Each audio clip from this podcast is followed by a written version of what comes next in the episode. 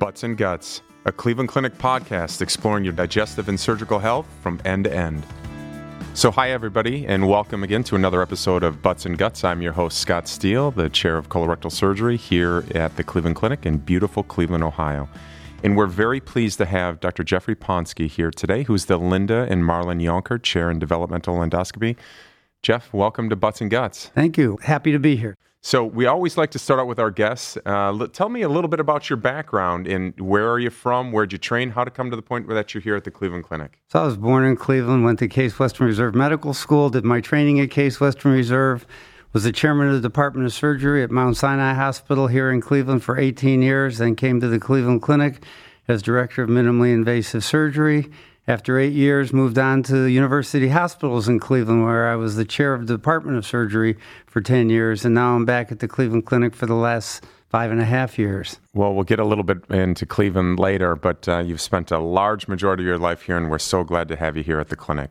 So, for our listeners, let, we're going to talk about endoscopy today, and specifically a little bit more about advanced endoscopy. So, can you give a general overview of what takes place during an endoscopic examination? And we'll get into the procedures a little bit later, but just walk us through that. Well, years ago, in the beginning of the last century, people were interested in what was going on in the gastrointestinal tract, and they took rigid tubes and had to contort the patient to to align with these tubes so that they could look inside the esophagus and the colon and it was quite uncomfortable. Then, midway through the last century, people developed fiber optic technology, which allowed these tubes to be flexible.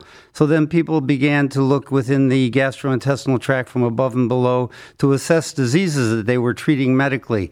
Diseases like esophagitis or esophageal cancer or gastric tumors or gastritis. And on the bottom end, they were looking at colon cancer and causes of colonic inflammation and diarrhea, for example. Then suddenly, we had the development of therapeutic options through these tubes. People first did little pinch biopsies to assess the activity of the disease and then found out that they could put a, an electric wire in and surround a polyp, for example, and actually take out a polyp that previously required surgical removal. Uh, they became a bit more brave and took these same technologies to the upper gastrointestinal tract and saw bleeding ulcers, for example, which they could coagulate and prevent the need for surgery. And further on, they decided they could take out gallstones from the bile duct by opening up the bottom of the bile duct through the endoscope and pulling out these stones. And these procedures have continued and continued to grow and become more complex. Yeah, it's incredible some of the things, and as technology has driven some of those advances in medicine, like along various different parts of medicine. But with that as an overview and a background, let's just touch base kind of some high end because there's a lot of patients that you know get told that they're going to have to have a certain procedure and they go online and they want to know exactly what is this about. And so let's run through a couple of these and just tell us a little bit about what they treat and what uh, can be expected from the patient standpoint. So first of all kind of a balloon assisted enteroscopy. Well very often we have a need to look at the small intestine that is the spot between the stomach and the colon, and that is a difficult area to assess. And uh, sometimes it's the source of bleeding, can even be the source of a tumor, and it's very difficult to get to. We now have the balloons that go on the outside of these endoscopes, which uh, inflate and deflate and can uh, walk down the intestine a farther degree than we can do with normal scopes and actually look at this and actually allow us to treat certain lesions at these distant areas. Now, uh, just to throw one in here that is not necessarily the same type of procedure we're talking about, but people may hear it a video capsule endoscopy. So, again, the small bowel, again, is an area which we can't get to very well. And so, when someone has, for example, bleeding, and we can't find the source with an upper endoscopy or a colonoscopy, we'll often have them swallow a pill that looks like a big capsule.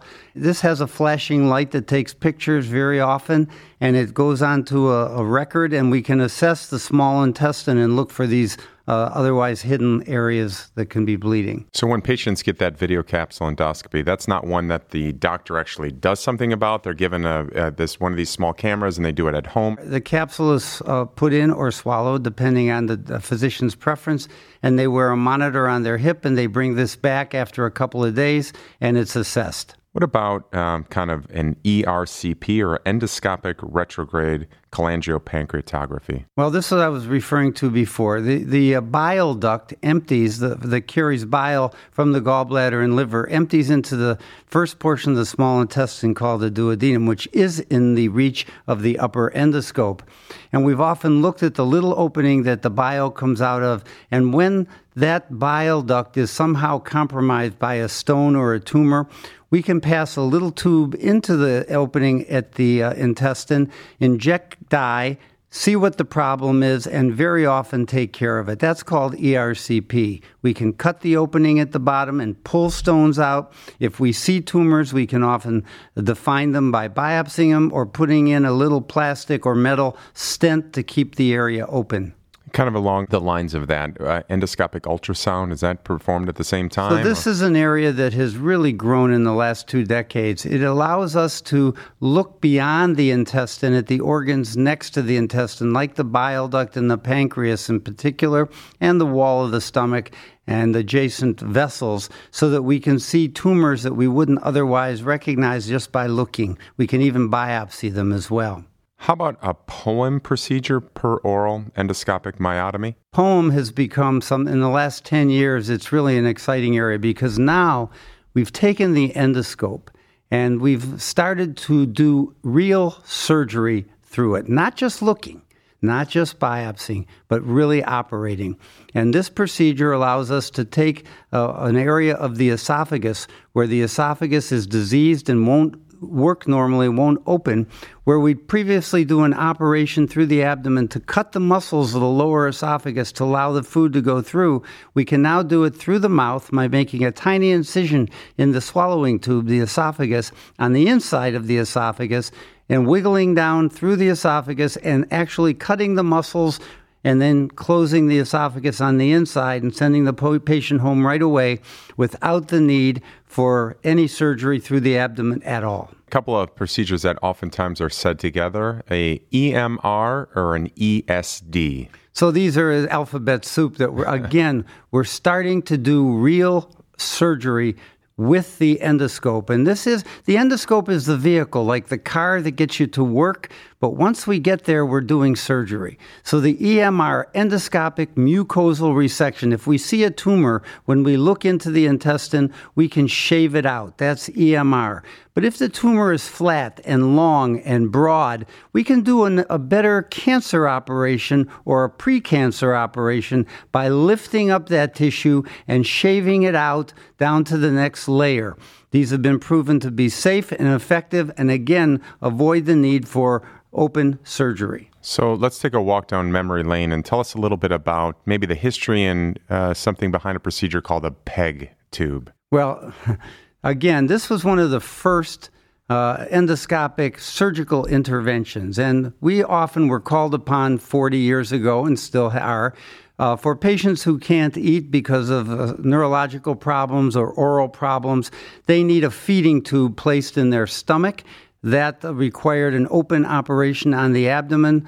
Michael Gauderer, who's a pediatric surgeon, and myself were lucky enough to think of a procedure where we could use the endoscope to guide a needle puncture of the abdomen and put a tube right into the abdominal wall, into the stomach without the need for surgery. This is called a PEG, percutaneous endoscopic gastrostomy. It remains much unchanged today, but it really, the significance of it is it told us we could do surgery using the endoscope as a vehicle. What were you doing when you guys kind of thought of that particular procedure? Did it just kind of hit your light bulb shine on, or was it kind of a gradual evolution? The light bulb is a good analogy because we actually were doing this in very little babies who had brain damaged uh, births and they uh, required endoscopy for some reason or other. The room lights were dimmed and we saw this bright shining light coming through their abdomen and we pushed with our finger. We realized we were in close contact with the stomach and we uh, realized that if we put a needle through there, we could uh, accomplish the procedure. So the light did lead us to the method. That's actually a fantastic story. So I know a lot of these procedures are performed maybe when a patient is admitted to the hospital, but a lot of them are done, as you said earlier, as an outpatient. So let's let's take the scenario first where a patient's an outpatient. They see their physician or their gastroenterologist or their surgeon, and they're told they need one of these procedures. Walk me through what a patient will have to do. Do they all have to have a bowel prep? Are they kept NPO? And what are some of the risks of these particular operations? Well, eh, this is surgery, as I said before. The endoscope is the vehicle that gets us there, but now you're dealing with surgery, and everything we do to anybody has certain risks, and always bleeding or puncture or perforation are those risks or infection. We're starting to do these procedures as outpatients in many cases, and some of the newer procedures we're doing are very bold and very advanced. For example, we are able to open the bottom of the stomach called the pylorus and open that muscle in the same way we do with the POEM in the intramural space inside the wall. We cut the thick muscle that won't open, clip it closed, and the patient goes home the same day and their stomach empties better. That's an outpatient procedure. The only preparation is a liquid diet for two days before and afterward they stay on a liquid diet for a week. Similar procedures are done. We have patients who have outpouchings in their neck called Zenker's diverticulum, which required a big operation in the neck before. Again, we do this through the mouth now. We make a little incision inside the back of the throat. We cut the thick muscle that's holding back the swallowing and clip it closed, and the patient can go home right away. Again, the preparation is a couple of days of liquids before the surgery and a week of liquids after. We are learning to do these procedures as outpatients or overnight stays in almost every case. So, when you take a look at a lot of these different procedures, um, where do you think we're going to go on the horizon? I've read everything from you know taking care of uh, bowel connection or anastomotic leaks. I've read about weight loss surgery. We've done this. So what, what's the next steps in terms of this? As uh, as a surgeon, am I going to have to be worried about my future job? And yes, everything that we do surgically today is being looked at in a less invasive, endoscopically guided fashion. And in the future, again, much like in regular surgery, robotics will play a role.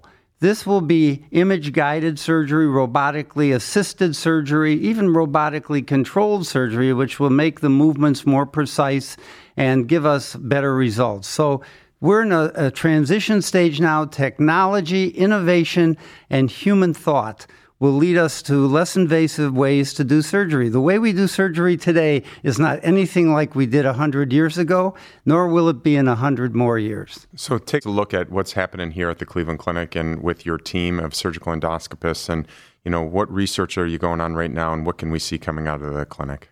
So we're doing evaluation of these procedures. It's not enough to just come up with a new procedure. We're constantly improving these procedures that I spoke to you about, this intramural surgery. We're improving them, we're perfecting them, and we're using integration of new technology in these procedures to improve their results. Well, that's actually fantastic stuff. And so we always like to wind up with each of our guests a little bit about yourself with some quick hitters. So, Jeff, what's your favorite meal? Sloppy Joe's. and what's your favorite sport? I like watching football. What's the last non-medical book that you've read? Oh, I read a lot of them. I uh, the last one I read was Founding Fathers, uh, which is a great history of the United States in the early years. And as we said at the beginning of this podcast, you have a long history here in Cleveland. Tell one of the things uh, to the listeners that you really enjoy about Cleveland. Cleveland is a wonderful place to raise a family. I have four children and 10 grandchildren, all based in Cleveland, and it's a wonderful place to have them grow up and enjoy each other as we all have great careers. I could not agree more. So, Jeff, final thoughts on surgical endoscopy for our listeners? Surgical endoscopy is just another way to do surgery, uh, much as we do a cystoscopy in the bladder or any other type of ear, nose, and throat surgery, the endoscope is the vehicle which gets us to the place where we have to do the surgery. We're constantly evolving this. Fantastic stuff. So, for more information on endoscopic or other gastrointestinal procedures at the Cleveland Clinic, please visit clevelandclinic.org/digestive. That's clevelandclinic.org/digestive. D I G E S T I V E. And to make an appointment with a specialist in the Digestive Disease and Surgery Institute, please call 216 444 7000. That's 216 444 7000. Jeff, thanks for joining us on Butts and Guts. My pleasure. That wraps things up here at Cleveland Clinic. Until next time, thanks for listening to Butts and Guts.